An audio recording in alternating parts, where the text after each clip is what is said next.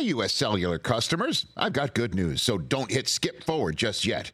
I'm talking about their special customer event, Us Days. What's Us Days? It means exclusive offers just for their customers, just to say thanks, like up to $1,200 to upgrade to any new phone. No, I didn't misread that. That's up to $1,200 off. They must really like y'all. Us Days at U.S. Cellular. Exclusive offers just for you, just to say thanks. Right now, U.S. Cellular customers could get up to $1,200 to upgrade to any new phone. Visit uscellular.com for terms and restrictions.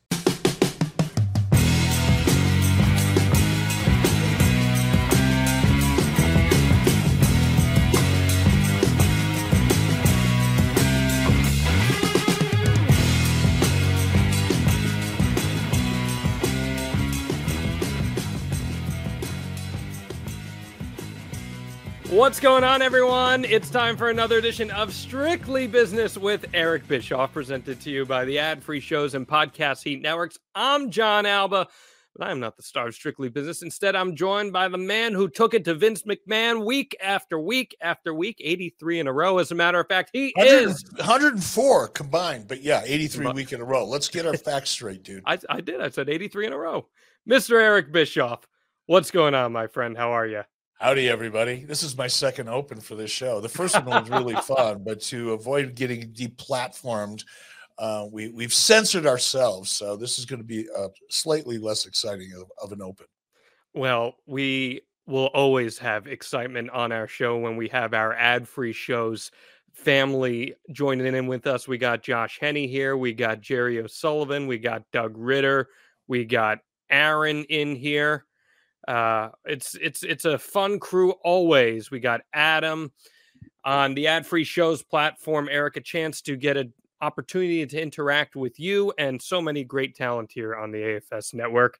Hey, uh, if you, going- hey, hey, guys, uh, don't let me interrupt, Jon. I'm just No, feeling sure. very fucking chatty today. Um, if you see me doing this, it's because these are like nine dollar cheaters that I got at the local grocery store. My my regular glasses, um, I, I, I lost the whatever this is called, the arm on it, the hinge Mhm. broke. So it's getting repaired. So in the meantime, I've got these nine dollar cheaters, which are really good for reading, but really suck for this. So I want to make sure I know who's here. Oh, this is We- awesome. We got a good one from Adam. Says longtime listener of 83 weeks, new ad free member. So welcome, Adam. Hey, we love to have you. Hey, welcome to the family. Hey. We got Coach Keith is in here with us as well. So We got coaches everywhere. Coach We- Coach Keith. we really do have a lot of coaches in this. We Your are a wife is a coach- we- Every, everyone's a coach. We are in a coach intensive environment here. No doubt about that, Eric. You're in a very intense environment yourself right now. You're putting your body through it with this diet. I've been seeing it all over social media, but it seems like it's going pretty well for you.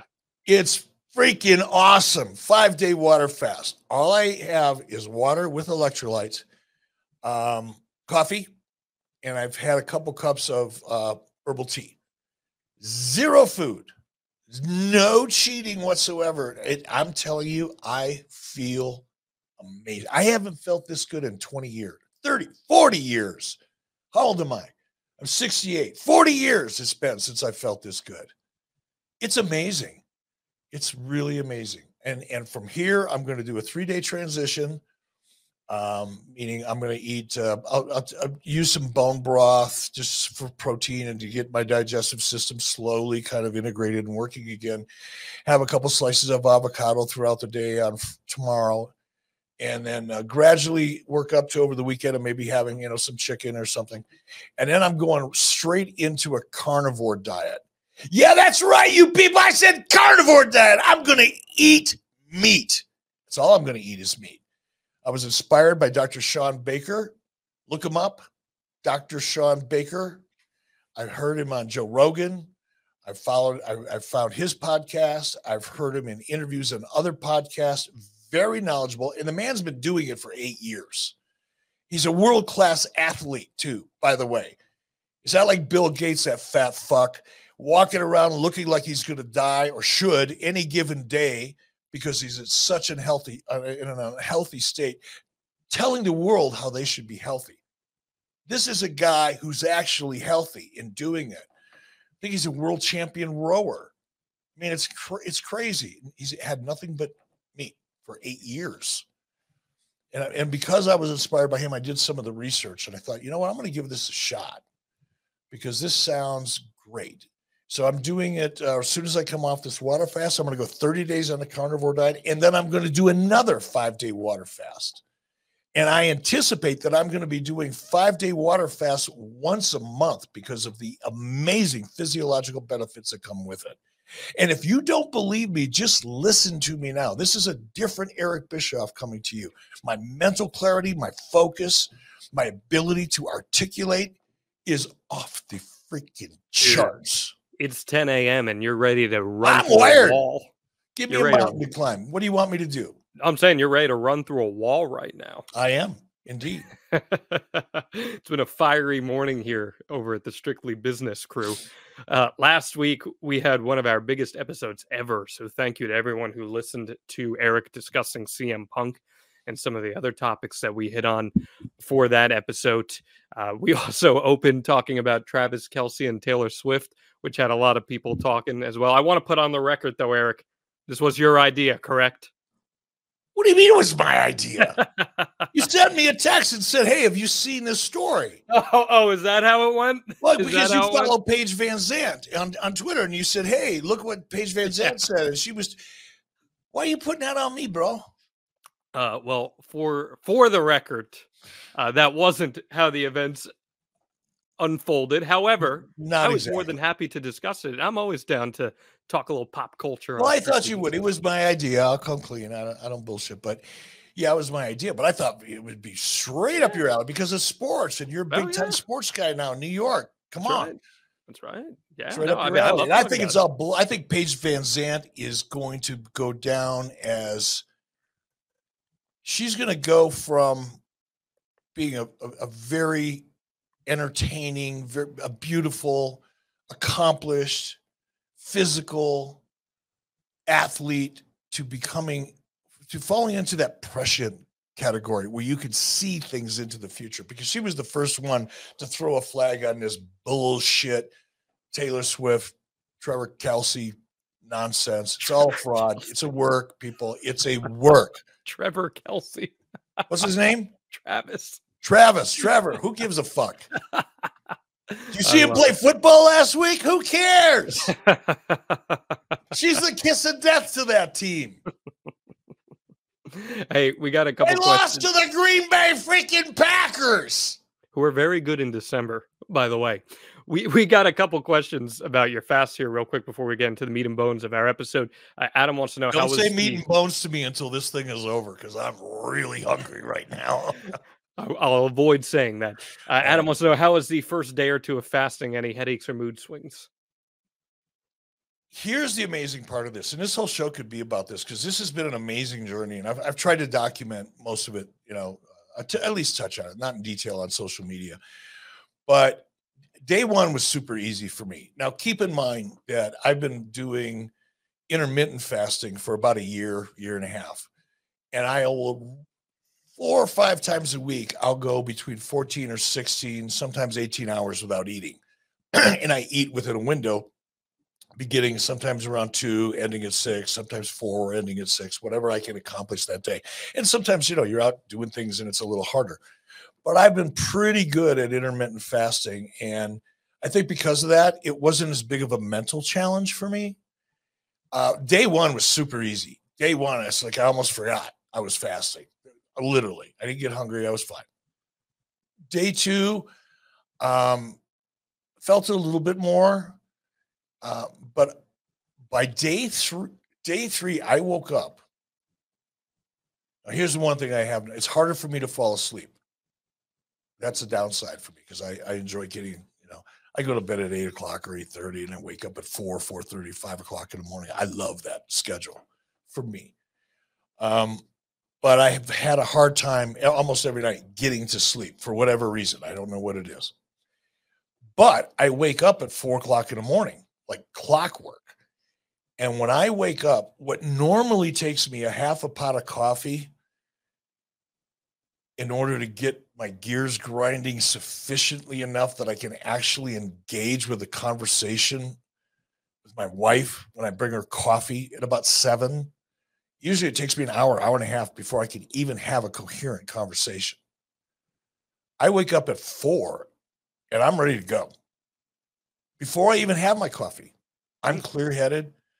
I'm, I, am i am I'm ready to work, ready to talk. That's fun. So I've, I've, I've started a new thing because all of this started with me wanting to improve my discipline. Lori told me something on the way back from Minneapolis, um, coming back from Thanksgiving. We were talking about nutrition and kind of innovative ways and new information and, and people like Shawn Baker and, and, and others. Um, and she said something, and, and this wasn't her original quote or mine, obviously, but comfort is a thief and I've become way too comfortable. Not that I don't have pressures like everybody else and, and have commitments and obligations that put pressure on me. That that's true. But I've been able to put myself in a situation where I can manage it all. And I live in this beautiful place that millions of people come to every year for the sheer beauty of it all. And I live here and I'm fine. But along with that sense of freedom and and and being grateful for all of that, with the comfort comes a little bit of I don't want to say lazy because I'm not lazy, but I lack discipline. Mm. And you know, you hear all the oh ADHD and everybody's trying to cram pills down your throats and everybody's got a pill that solves every problem in the world. And I was honestly, I'm going to tell you the truth here. I'm coming clean on this thing. I was, I had tried um, ADHD medicine in the past because it's easy to get. I went to a doctor and I was, and I, this was like eight years ago. I still had my apartment in LA and I had an office in Los Angeles. And Jason Hervey and I were running and gunning and making TV shows and selling TV shows and all that crap.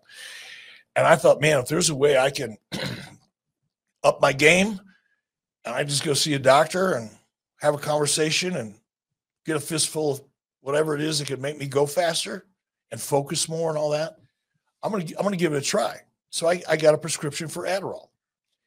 And I didn't like the way, I mean, the first couple days was whoo, bang, I love me some Adderall. but after about a week, I could, I was really cognizant of how I was beginning to feel so yeah, you, I got the focus, and I'm, I'm saying this is me. Everybody else is different. I'm not trying to convince anybody to do or not do anything. I'm just telling you my own experience. So I went through it, and I started going, ah, yeah, there's a there's an upside, but there's a downside, and I think the downside is a little too heavy for me. So I just walked away from it all. But I've always thought, well, maybe you know, maybe I am that way because I'm, you know, I've got 25 things going all the time in my mind at least, in some of them, you know, in reality. But I thought, no, nah, I'm not going to do it. I'm not going to do it. Anyway, what's happened as a result of this five day water fast for me, not saying it's going to happen for everybody, but my focus has become laser like. It's unbelievable. And like I said, my mental energy is off off the chart. So it's it's all been good for me, and I'm going to keep doing it once a month. Well, that's great to hear, man. I hope everything ends up working out, especially as we turn into the new year and holiday season. By the way, guys, real quick, just want to give a shout here. We just opened up a brand new Box of Gimmicks store just for Strictly Business. So you head on over to boxofgimmicks.com and you search the collections. You're going to find the Strictly Business store, and there's all brand new Strictly Business merchandise. What better way to wake up Christmas morning looking under that tree and seeing some fresh Strictly Business merch? How about that, Eric? it's the Christmas season. I love it. I love to hear that. And it's great that we've stepped up to help others who are wrestling fans and more importantly, 83 weeks or strictly business fans enjoy the holiday season. Yes. As we share that joy amongst the masses. Certainly. So, Coach Rosie, by the way, says we are live in his freshman economics class. So, we're really awesome. taking. Hey, it's also first day of Hanukkah. So, happy Hanukkah yes. to happy Hanukkah. All of the Jewish people around Absolutely. the world celebrating Hanukkah, Absolutely. especially today. Absolutely. Year. Well, we're in a freshman economics class and we're talking the business of the business. So I think it's very appropriate, Eric, that we talk some business of the wrestling business. We got a, a bunch of WWE notes to hit on this week because uh, there, there are quite a bit happening on the TKO side and some big announcements as to where the company is headed. And there's three topics in particular that I'd really love to pick your brain on. And we can begin with this one because a couple weeks ago, we dropped an episode during Thanksgiving when you were away that you and I had taped uh, man, almost a year and a half ago that was on the paywall side, but we dropped it publicly about live touring. And even so much about live touring and wrestling has changed in that year and a half since we taped that episode. So uh, we got an update this week. Uh, Mark Shapiro, who is the president of TKO, was speaking this week and he dropped a lot of notes. And this was the first one that I want to hit on. And I'm going to read the quote in full and then we can break it down. He says, quote, WWE has over 300 events a year with 170 televised. There's probably while all those other superstar events there's a reason to have them because it's good for the brand. We're building the audience. We're putting them on c and d counties so we're really stretching the brand and amassing a greater array of eyeballs for all demos. It's good for our long-term growth. From a margin perspective they're dilutive they are probably opportunities as we go through our efficiencies and synergies to cut back those non-televised events which will of course push our margin up we're going through that exercise now this comes on the back end, Eric, of WWE making some more staff layoffs this week, including. Let's take it one at a time. One at a time, Jon. One. well, this is. I'm just saying. Uh, they made some staff layoffs this week. Mackenzie Mitchell, who was an NXT talent on air, let go. So we're seeing the cutbacks in real time. Live events being cut back on. It's an interesting strategy from a financial perspective. What are your opinions on that? It's why I often don't pay attention to these you know public announcements or comments or even you know the wall street stuff that happens once a quarter or whenever it is it's just such nonsense and that was like a whole bunch of verbiage for those of you that read dave meltzer's dirt sheet that means words um, it's just a whole bunch of gaga basically saying we're losing money in, in small markets so we're not yep. going to go there anymore to save money yep. that's it mm-hmm. that's all it means it doesn't mean anything else. You don't have to be a Harvard business grad to react to something like that. They're losing money in small markets. It doesn't make any sense anymore. They're growing in other markets. So put your resources behind your growth and quit spending money doing things that don't make money. Fuck. If I was running a Kool Aid stand, that would be the same thing. Simple. Good for them. I did the same thing in WCW. Well, that's what I was going to ask you about. So, cutting down on some of these small markets, there's going to be an upside financially for you on it, but there is also a downside for those fans who uh, I'll use Bangor, Maine as an example. You know, Bangor was a spot that WWE for decades would hit, and those people don't ever get TV events. So their 5,000 fans would come out and pack that arena and they'd get their one show a year where they got to see the superstars up close in person. They're going to be losing out on that experience now. And they might have to drive an extra two, three, four hours just to get that experience. And who's to say that they stay as loyal to the product as they have been if they're not getting a chance to actually see it with their eyes? I mean, there's got to be some give and take there, I'd imagine. Is is that a difficult decision to make, or is it strictly on the books? This is how we look at it. You know what it is, Jon? It's strictly business. Yep. How about that? Mm, That's good. No, I mean it is. Look, it's this isn't a public service. This isn't a 501c3 company. They've got stock they've got shareholders. They, they've got to answer to, to to to those shareholders. They have to make the decisions that are most efficient, most profitable for the company period. That's the first, that is their fiduciary responsibility. Google that shit if you don't know what I'm talking about. It is their fiduciary responsibility to provide maximum value to shareholders. And if they're engaged in a strategy that is costing the company money and doesn't reflect growth, they don't have a choice. It's not, oh my gosh, those 5,000 people, the fans, and they only get to come once a year and now they're going to have to drive two hours. That's sad. I'm not, well, I am making fun of it, but I'm not because it's life. It's life. If you want right. to go to a mall, you have to drive two hours too. I live in Cody, freaking Wyoming. You know the nearest mall to me? Real mall, not a glorified strip mall. I'm talking about a real mall. Denver, Colorado. It's an eight hour drive. Wow. So fuck off. It's not that big a deal. Drive to here's what here's what'll happen. If you're living in Bangor or wherever it is in Maine where there's only a few people and WWE only comes here once a year and now they're not going to come anymore, and you're crying in your coffee as you listen to this, or your beer, depending on your beverage of choice. Look at it this way. There's only one event coming to you have to drive two hours, but Mhm. that's the fun part.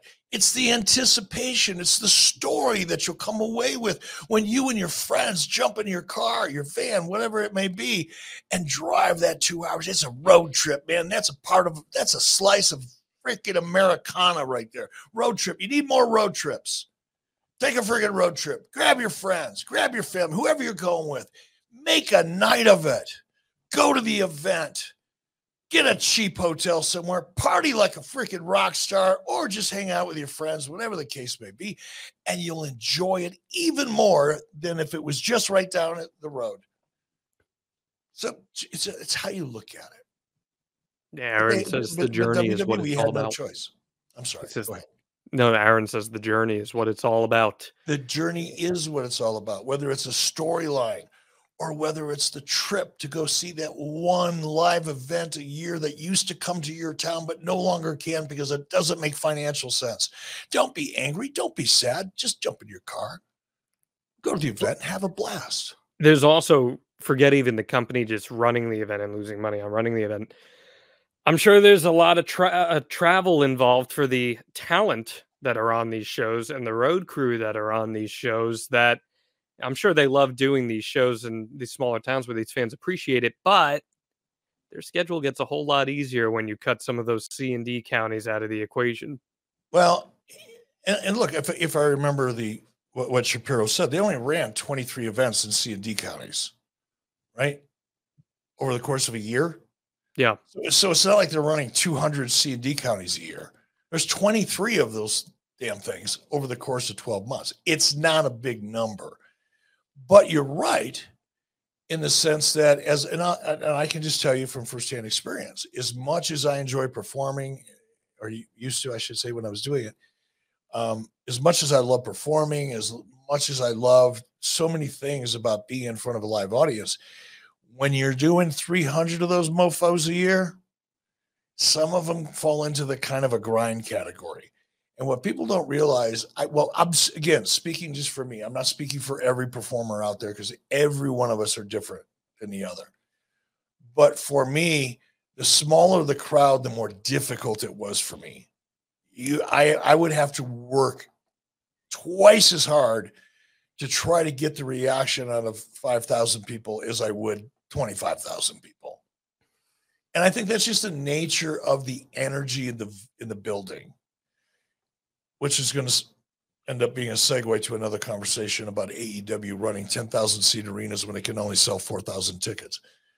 Because the energy in that arena is it, it- it's it it's communicative meaning Mhm. it's like a communicable communicable disease everybody sitting around you catches it and it's a it's a great thing because the, the people that are sitting there in that arena that 5000 seat arena they're experiencing something collectively. And if the energy Mhm. is low they go to the event and the, the people in the ring are working their asses off. But if you're not getting the crowd behind you and you're not feeling that energy the people sitting in those seats are probably a little let down because it's not the vibe you were hoping for but you get you, you're out there sitting with 25,000 people who are excited about what you're excited about that energy goes through the roof and that's fun the other thing is you know every event that you work you're going to risk injury it is what it is Yeah. oh Mhm. smokes i think it's tony khan hold on you know, I don't think it is. Just my gut. oh how wrong could you be no you're wrong it's my son hold on one second Please, by all means. Hey buddy um, i'm i'm doing a pod I'll I'll say this while Eric answers that call. I can even equate this on the WWE end, Eric, where you look back to 2019, which we've even discussed on this podcast that live attendance was down for WWE.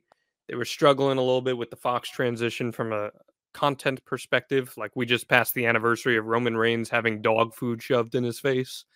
And the crowd engagement then versus the crowd engagement now is night and day in the WWE product where they're Better so stories. collective. Well, there's more stories. They're collectively invested in the talent as top tier players. It's just a huge change. And you're absolutely right. It's a very infectious feeling. Hey, U.S. Cellular customers, I've got good news, so don't hit skip forward just yet. I'm talking about their special customer event, Us Days. What's Us Days? It means exclusive offers just for their customers, just to say thanks, like up to $1,200 to upgrade to any new phone. No, I didn't misread that. That's up to $1,200 off. They must really like y'all. Us Days at U.S. Cellular. Exclusive offers just for you, just to say thanks. Right now, U.S. Cellular customers could get up to $1,200 to upgrade to any new phone. Visit uscellular.com for terms and restrictions. Just Capital is a nonprofit that tracks which companies are a force for good. Companies like Bank of America, which just earned the Just Capital seal.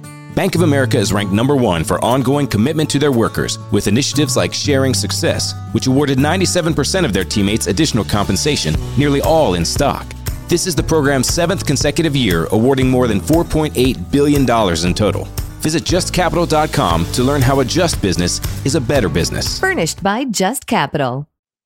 Infectious. That's a much better word than communicable.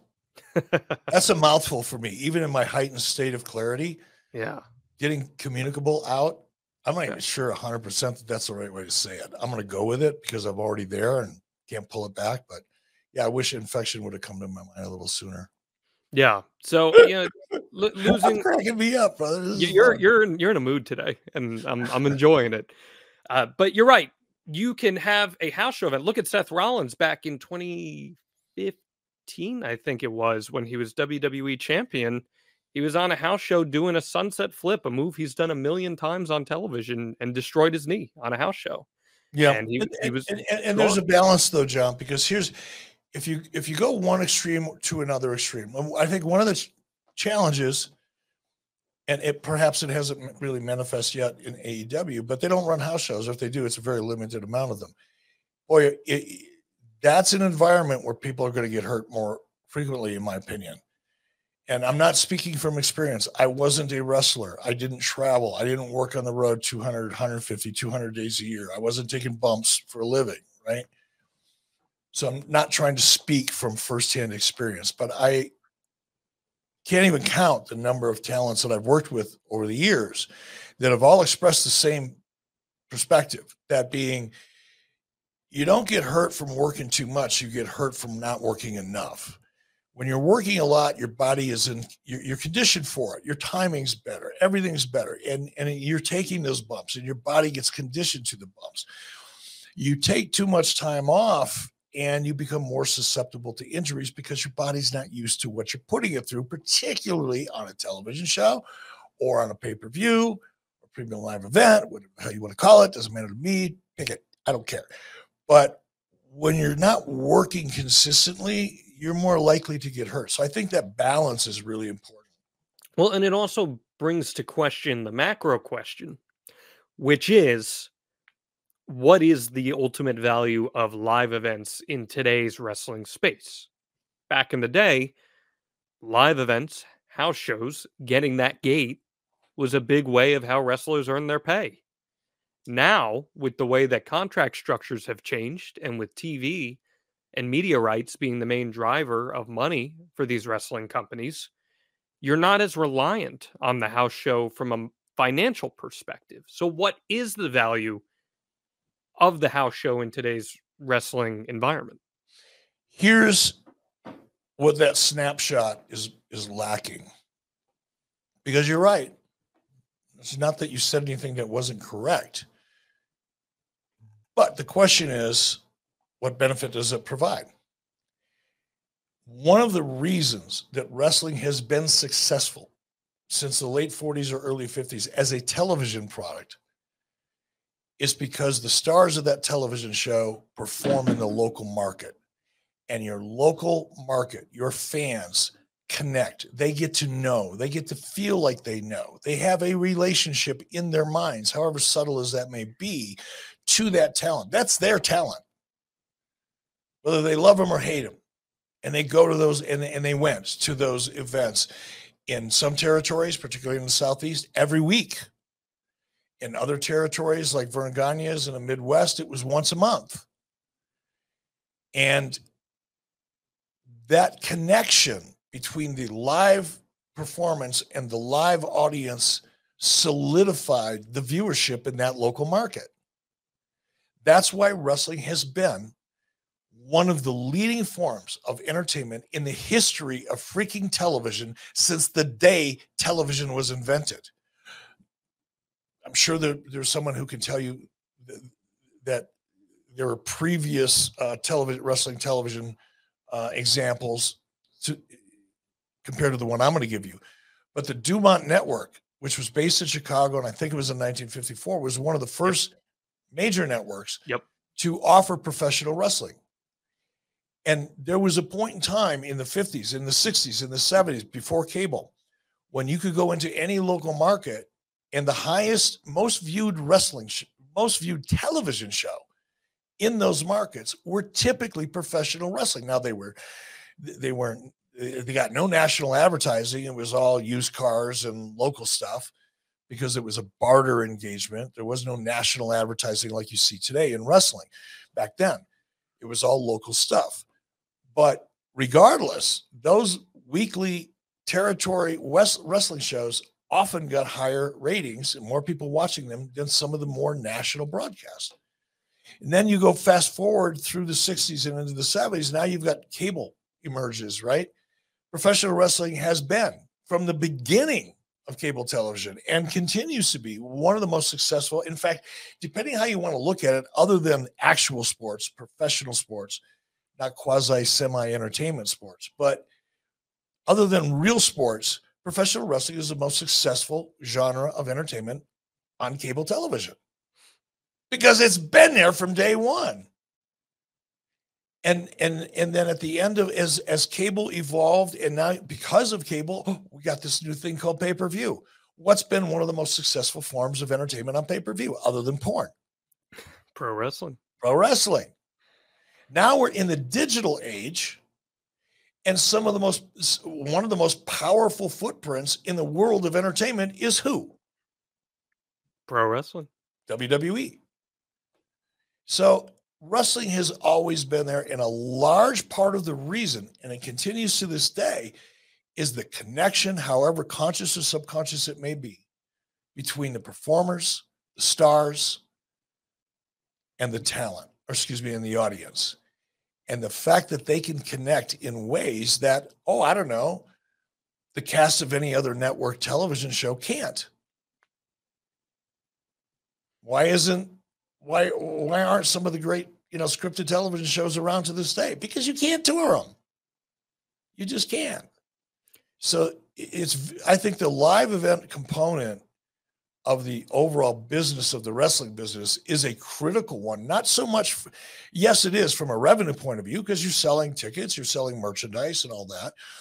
But I think it goes beyond that, and it goes to that unique connection that professional wrestling has with the people that watch it on television that no other form of entertainment other than actual sports provides.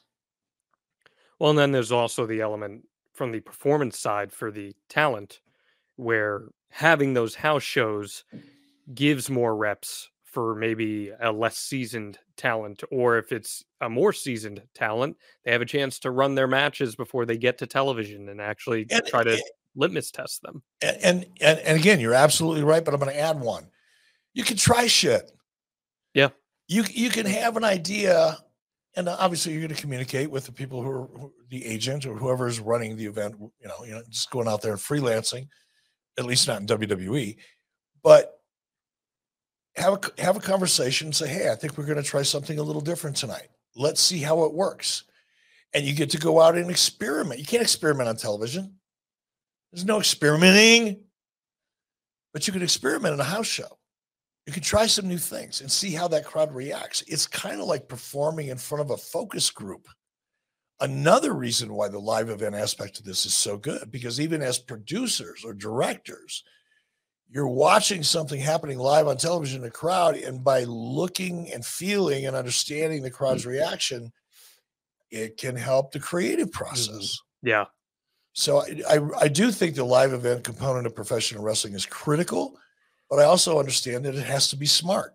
And running C and D counties because of the expense, because of the wear and tear on the talent, isn't smart.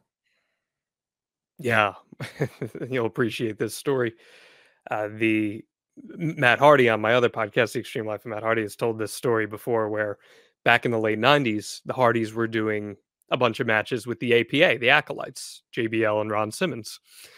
And one loop they were doing the event Omega, which is Matt doing a leg drop and Jeff doing a splash off the top ropes at the same time onto Ron Simmons. And they did it a few months or a few shows in a row, rather.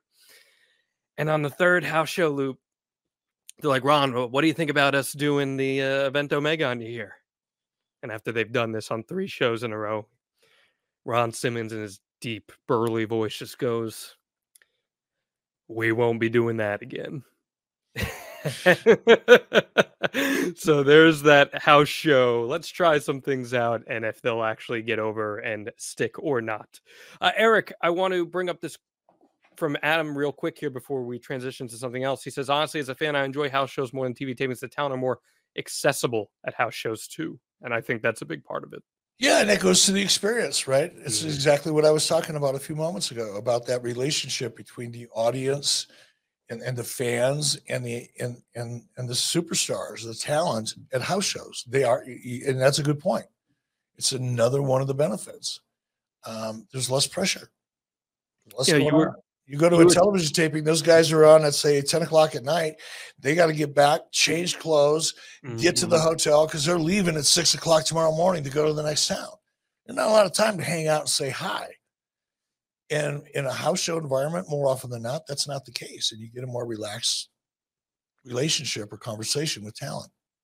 Certainly so. Hey, you were talking about ADHD earlier, Eric, and one of our partners here on Strictly Business wants to help anyone who's combating ADHD. And that is our pals over at Damn Healthy Dose. The holidays are upon us, and with New Year's resolutions around the corner, it may be time to think about your mental health as we head into 2024. So, I got a question for you. Are you feeling like you're in a rut? Are you feeling like you're distracted? Many people these days are questioning whether they could have ADHD or wondering, well, isn't everyone a little ADHD? So if you find yourself thinking along those lines, you can't get out of your own way, maybe it's time to actually talk to a life coach. Meet fellow ad free show supporter and wrestling fan Steve from damnhealthydose.com. Steve is a certified ADHD life coach, and getting you unstuck is what he does. Period. Working together, his job is to help you come up with strategies and provide you with the tools you need to set you on the way. Eric, just earlier in this episode, you were talking about how different things work for different people, and a life coach combating ADHD certainly doesn't seem like a bad idea to me. I mean, I'm I'm very very excited uh, about this relationship because again, I don't want to go off on a tangent because I'm passionate about this, but I understand that not everybody is. But we are bombarded by the pharmaceutical companies out there, bombarded with advertising convincing us that we need a pill for everything.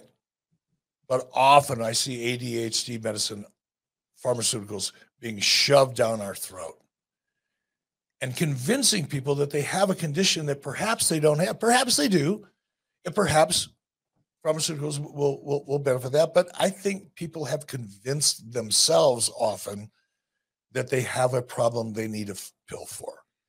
And I think to have someone that's a certified life coach, certified ADHD life coach that can help you walk through what you're going through, talk through what you're going through, explain things to you that perhaps the pharmaceutical companies aren't going to explain when they show a happy family out on a boat having a great summer day because they took this pill. Well, God, wouldn't we all like to be out on a boat with our families on a bright sunny day in the summertime? But it, when when the pharmaceutical company spends so much time convincing you that you have a problem that you may not have, I think that's an issue. And I think having a certified life coach that can talk you through it, walk you through it, explain different options, alternatives, incredibly invaluable because like I said, and I didn't know this sponsor was coming up today, so this is kind of uh, fortuitous.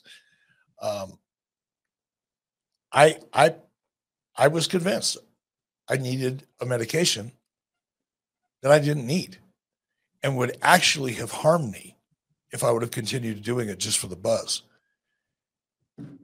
Great opportunity. Don't miss it. If you're thinking about dealing with ADHD, if you think you have it, or if you do have it, reach out. Certified life coach, certified ADHD life coach could change your life. Here's how you can reach out. Visit damnhealthydose.com. That's D A M N healthydose.com or email Steve, that's S T E E V, at damnhealthydose.com for a free 30 minute consultation. And if you mention strictly business, Steve is going to provide you with the first two sessions for free to see if life coaching is. So, why would you not do that? Is there any reason at all, if you thought for a second that perhaps you should go to a doctor. not going to talk about it. Not going to do it. not going to do it. Um, Behave. If you're thinking about it, why not take advantage of this opportunity? It's not going to cost you a dime, and you may discover something that no one else is talking to you about. Absolutely. Just mention strictly business. First two sessions for free. Don't wait. If you're feeling stuck, visit Damn Healthy com, and we appreciate Steve and his partnership with us here on Strictly Business. This was another interesting part of what Shapiro had to say, Eric. We've been monitoring this the last few weeks. Last week we had a discussion about it. This is regarding the TV rights for Monday Night Raw. Quote, we're in conversations on Raw. Our deal with USA is not up until October of next year. We have time. We have time to be flexible. We have time to be creative. We have time to develop different solution models depending on what the player may be. We could go before the NBA if the price is right, or after the NBA if somebody is left at the altar. Our job is to maximize the rights value of Raw. I thought that was a very interesting comment from him, given a lot of the chatter lately has been will the dime drop before the NBA TV rights are settled, which won't be coming until at least the beginning of 2024, or would they be able to wait until after? Do you buy that, Eric, that you can take things down to the wire like that when you're negotiating such a massive TV rights agreement? Uh, yes. Yes. Um, not ideal because keep in mind, let's say, for example, Warner Brothers Discovery decides they want to buy those rights. What companies would you want to work for? Just Capital is a nonprofit that tracks which companies are a force for good. Companies like Bank of America, which just earned the prestigious Just Capital 2024 seal. Bank of America is ranked number one in the banking industry and number one for their ongoing commitment to workers, offering best in class benefits, including a minimum wage of $25 an hour by 2025. Visit justcapital.com to learn how a just business is a better business. Furnished by Just Capital. Hey, I'm Ryan Reynolds. Recently, I asked Mint Mobile's legal team if big wireless companies are allowed to raise prices due to inflation. They said yes. And then when I asked if raising prices technically violates those onerous two year contracts, they said, What the f are you talking about, you insane Hollywood ass? So to recap, we're cutting the price of Mint Unlimited from $30 a month to just $15 a month. Give it a try at mintmobile.com slash switch. $45 up front for three months plus taxes and fees. Promo for new customers for limited time. Unlimited more than 40 gigabytes per month. Slows. Full terms at mintmobile.com. They're going to want to know that well enough in advance that they can plan their upfronts so they can maximize the opportunity. The ad sales component of this is very, very freaking critical, as we found out from Lachlan Murdoch when we when Fox talked about the reason they didn't renew SmackDown was because the ad the, the ad rates didn't support the cost of the program in the long run. Well, one of the ways that a network can ensure that they can maximize their investment or at least get a return on it is to have enough time to plan, to sell, to promote. And while waiting till October is certainly plausible because the upfronts aren't until the following spring. So there's still time, but it would be much better to get that nailed down sooner. Here's my takeaway from reading that and listening to you read it. The one thing I took away is we got time. They are in the driver's seat.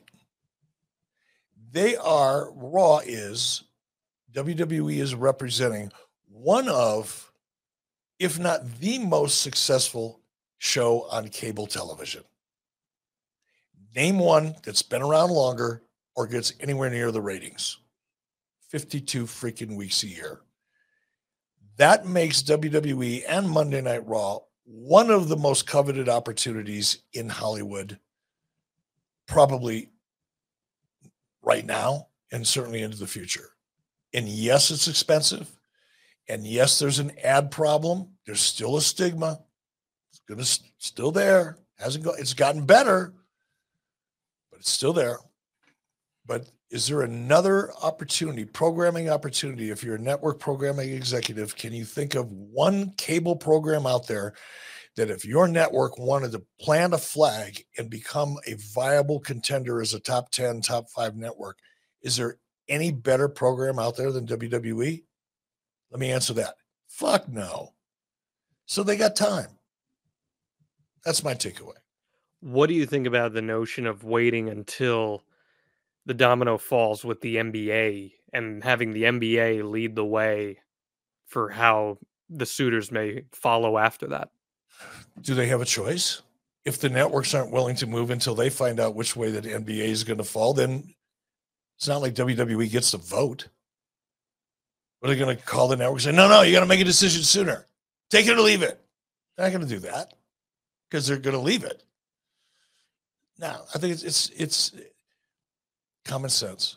Well, I'm sure there would be partners who would be. I mean, they're they've been in discussion, so I'm sure there would be partners who would be willing to make a move now. But I guess my question is, does it benefit WWE to wait it out, see where the NBA ends up, see what outlet, what company might be more in the market for a property like WWE, craving something that's quote unquote sports centric like WWE, how they're trying to present themselves now, would it behoove them in that sense?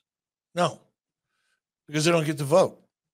Whether it does or doesn't doesn't matter because they don't get to vote. Here, so let's let me give you an example to prove my or present my point. They go to.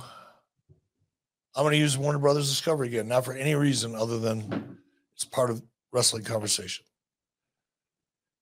Warner Brothers Discovery doesn't know what they're going to do with the NBA, do they?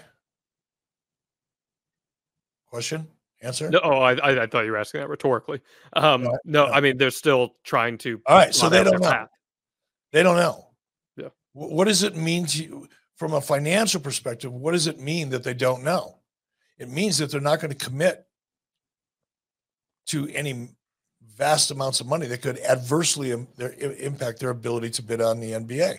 They're not going to make massive commitments until they know. And also because of their schedule. They don't know what their schedule is going to be. They don't know how much the, the rights are going to cost them. So to negotiate with Warner Brothers Discovery or any other network that may be in the hunt for the NBA rights, to force that issue before the network knows how much money they actually have to spend and commit the end result is you're going to get less for your product than you would if you waited out.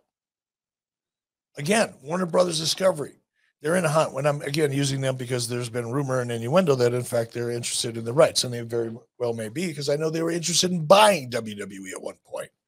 Have it on very good authority.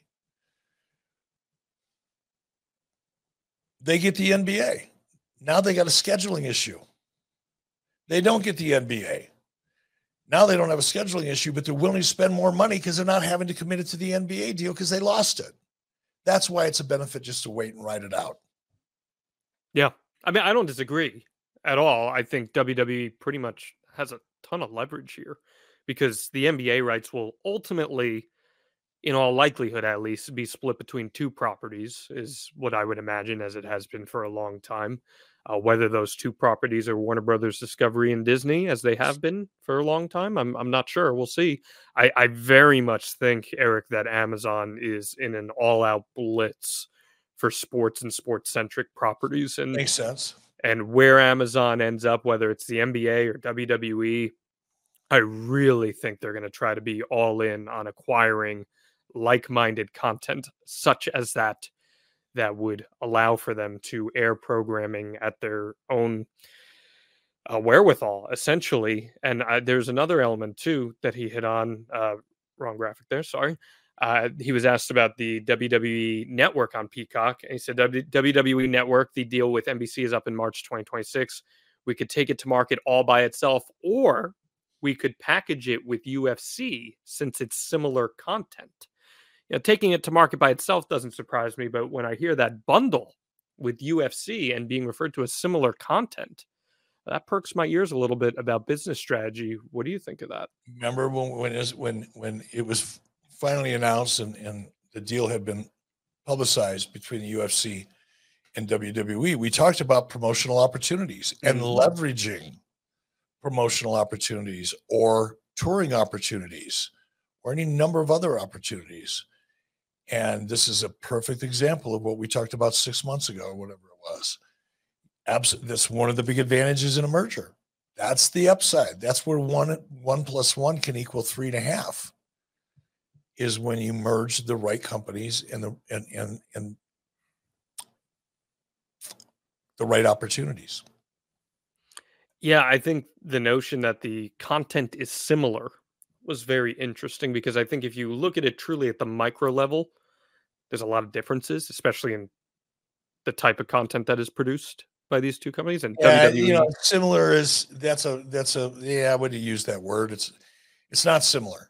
yeah, And Dana Mhm. White has talked about it. There's been a lot of people talking about it. it's not similar. It's nah, there's nothing about it that is similar other than the, the combatants are half naked or in their tights and they're in WWE they're pretending to beat the shit out of each other in UFC they really are. They're two it's apple it's not even apples and oranges, it's Yeah. apples and bricks. yeah, But it's action and it's live. And that therein lies a similarity.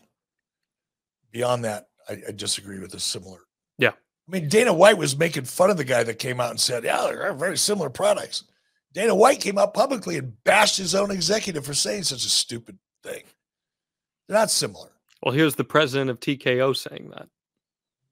Well, and he's a dumbass. He should have used a different word.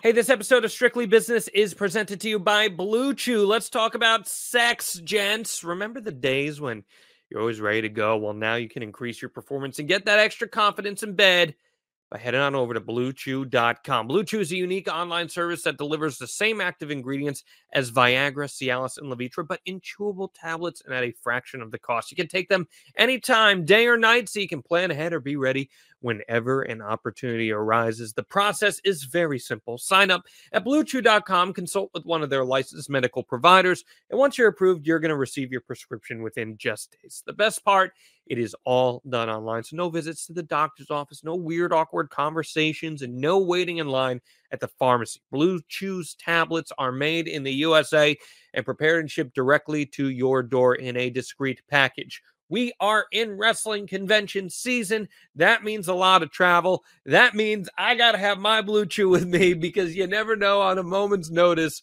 when the opportunity is going to strike. I know Eric Bischoff is traveling for conventions as well. Mrs. B is joining him at his side, and you better believe that he is traveling well with a good Blue Chew in his pocket. They help him, they help me. Now they want to help you have better sex. Discover your options at bluechew.com. Chew it and do it. We got a special deal for our listeners. Try Blue Chew free and use our promo code WrestleBiz at checkout. Just pay $5 shipping. That's bluechew.com, promo code WrestleBiz, W R E S T L E B I Z, to receive your first month absolutely free. Visit bluechew.com for more details and important safety information. And we thank Blue Chew for sponsoring Strictly Business. One more uh, item on this front for you, Eric, and then I got a copyright question for you. Uh, not not anything to dig into all that much here, but just kind of a sad thing. Uh, this was announced this week that WWE is no longer going to be in the home video category. The licensing will expire. The last WWE home video releases will be Crown Jewel coming up later this month. That was the pay per view in Saudi Arabia. Uh, Coliseum Video, Eric, all these VHSs and DVDs that existed for years. You know, physical media, unfortunately, is just kind of going away at this juncture. But WWE pulling out of that business uh, really does feel like an end of an era uh, for me. Uh, what do you think about that?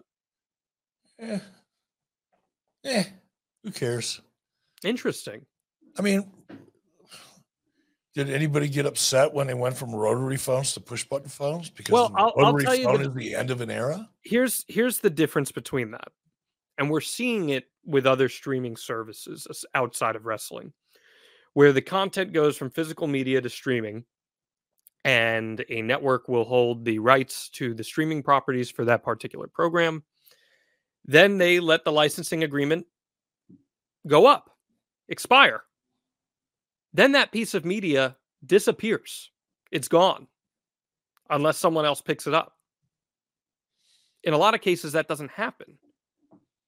And people who might want to have that property at their disposal to enjoy for their entertainment, unless they had it on physical media, no longer have that. It's definitely something that is occurring in the movie and TV industry. Wrestling rights could disappear as well. For, not necessarily for Raw, SmackDown, but there are other wrestling programmings that WWE has licensing on that they could decide, ah, we don't want that anymore, and that disappears. So why? Why why is the home video DVD business deteriorating deteriorating across all media platforms? People Why are just that? Physical media is just no longer a thing anymore. Nobody's buying the shit. Yeah. Why keep producing something nobody's really there's no market for it anymore? How would you like to how would you like to pay all of your bills by selling DVD players? You'd be a Walmart greeter by the end of the month. It's a dying business. Yep. So I'll go back to my original response. So what? It is what it is. Do you feel that WCW capitalized well enough on the home distribution side of things? Oh no, no, no, no, no, no, no.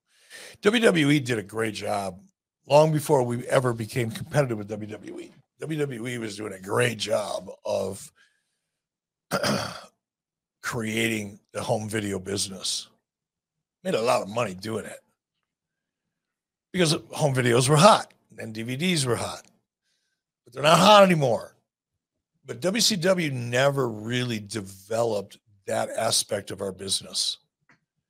That was on the marketing side. That fell under Sharon Sadello. And Sharon Sadello just didn't have the experience, the Rolodex, the connections in the industry, same thing as a Rolodex.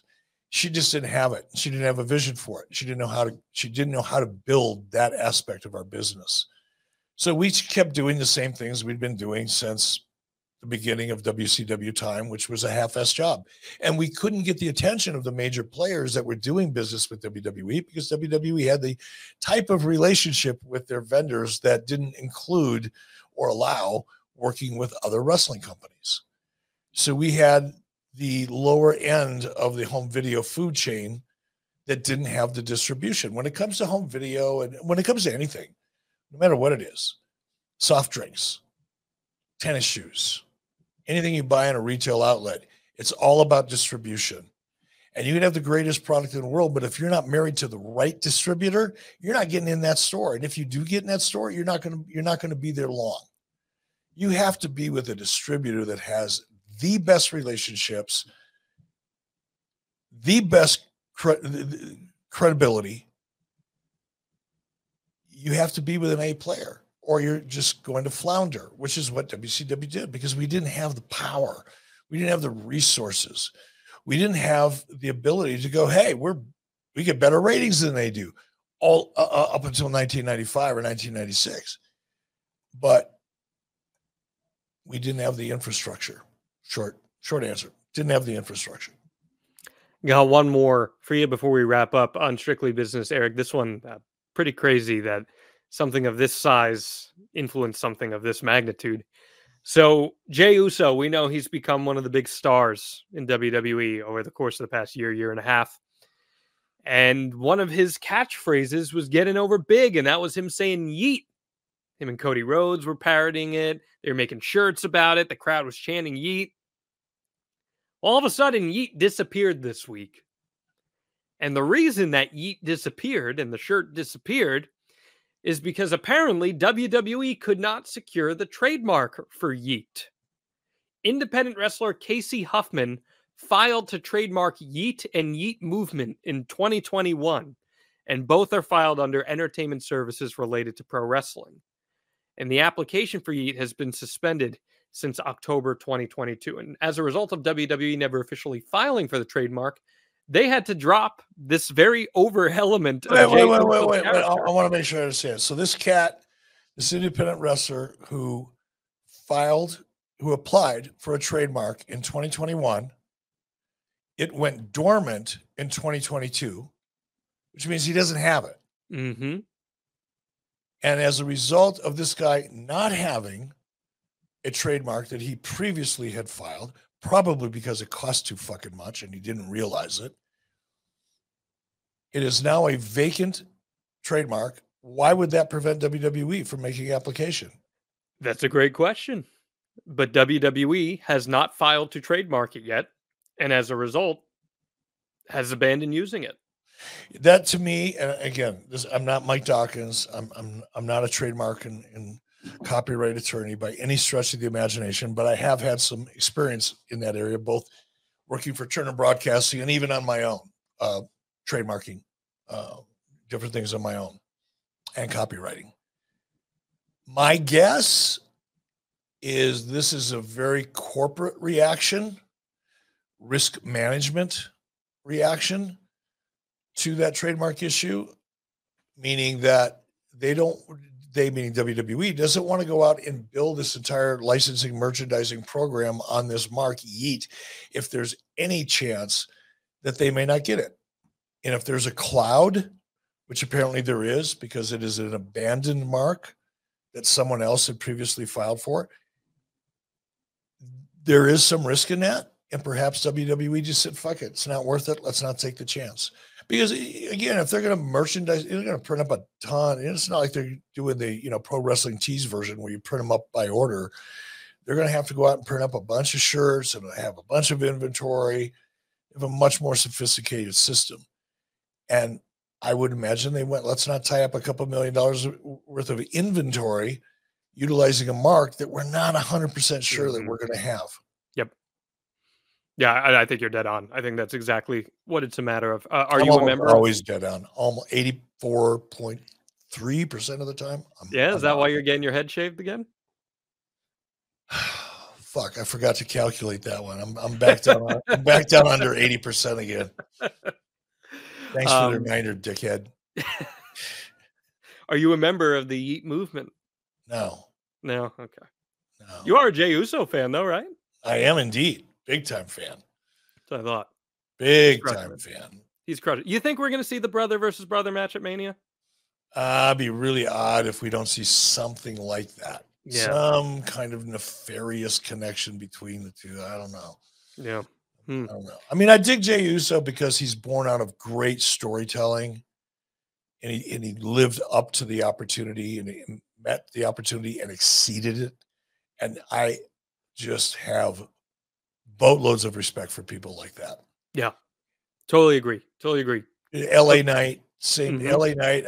Um, he's way up on my list because here's a guy that's been around for almost ever. Should have probably quit a half a dozen times because he really wasn't getting anywhere, and he just forced his way into their life, and now he's making money hand over fist. That is a story I love. So yeah, yeah. There's, there's a lot of people out there. Randy Orton, are you kidding me? I'm so happy Randy Orton is back right now. I feel like a fanboy. I can't wait to see him again. He's awesome. Looks like Randy and Roman are going to have a big championship match at the Royal Rumble. So that'll be awesome. That will be awesome. I will be watching that one. Big time match. Yeah, while you're getting your head shaved, as a matter of fact, is how you'll be watching. off, dude. Just hey, listen, we are going to have a lot of fun on Strictly Business the next few weeks. Uh, we got a couple special episodes.